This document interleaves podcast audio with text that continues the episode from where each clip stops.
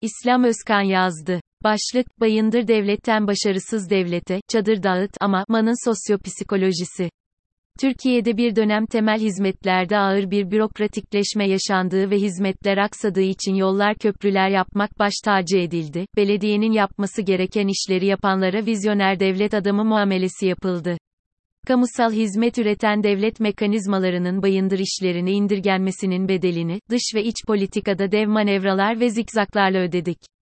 Vizyon olmayınca deneme yanılma yolu ve el yordamıyla dış politikada birbirine 180 derece zıt tercihler yapıldı.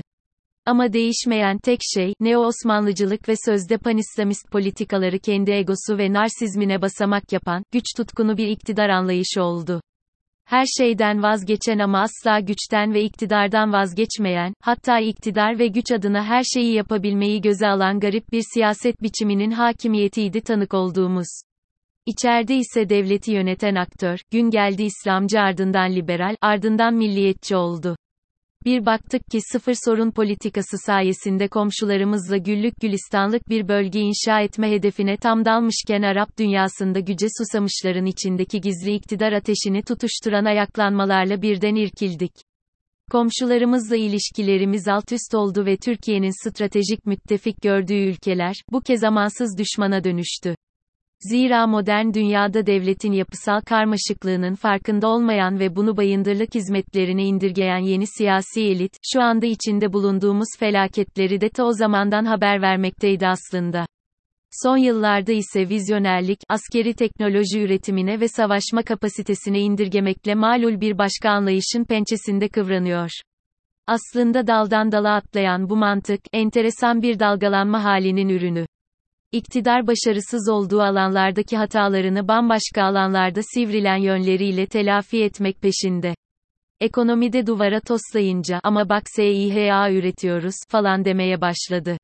Halbuki ileri teknoloji silah üretmek tek başına gelişmişliğin göstergesi olmadığı, hatta özgürlüklerin, adalet ve eşitlik arayışının olmadığı, ekonomik refah ve medeni bir dünya tasavvurunun eşlik etmediği teknolojik ilerlemenin gelişmişlik göstergesi sayılmadığı bir dünyada yaşıyoruz.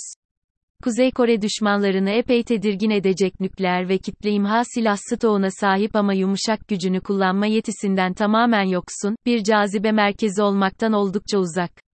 Öte yandan Pakistan nükleer silahı var ama başarısız bir devlet. Yönetimi kim devralırsa devralsın, Pakistan yönetilemezlik konusunda sallanmaya devam ediyor. Pakistan 1950'lerin sonları ve 1960'ların başlarında ekonomi alanında, kalkınma ekonomisi çalışan uzmanların dahi ilgisini çekecek ölçüde hamleler yaparken buna karşılık Hindistan, geride kalmıştı. Ancak Hindistan'ın reformlarının etkisini göstermeye başladığı 1990'dan sonra durum tamamen tersine döndü. Gelir düzeyi düşük olan ülkelerde demokrasinin yerleşemeyeceğini iddia eden demokratikleşme teorilerine meydan okuyan Hindistan, orta gelirli bir ülke olmayı başarırken Pakistan, reformları ıskalayarak sık sık artçı şoklar yaşayan ve can çekişen bir ekonomiye dönüştü. Otoriterleşme sonucunda adil bir yönetim tasavvurunu, insanca yaşamayı, eğitimli ve kaliteli bir toplum hedefini yok sayan, özgürlükleri ihmal eden bir yönetim anlayışıyla belirli alanlarda elde edilen sınırlı başarılar asla ülkeye mutluluk ve başarı getirmez. Maske dağıtamayan, vatandaşlarına çadır dağıtamayan, depremin üzerinden bir ay geçtiği halde kışın ortasında vatandaşına çadır temin edemeyen devlet, SİHA üretse ne olur obüs tankları üretse ne olur?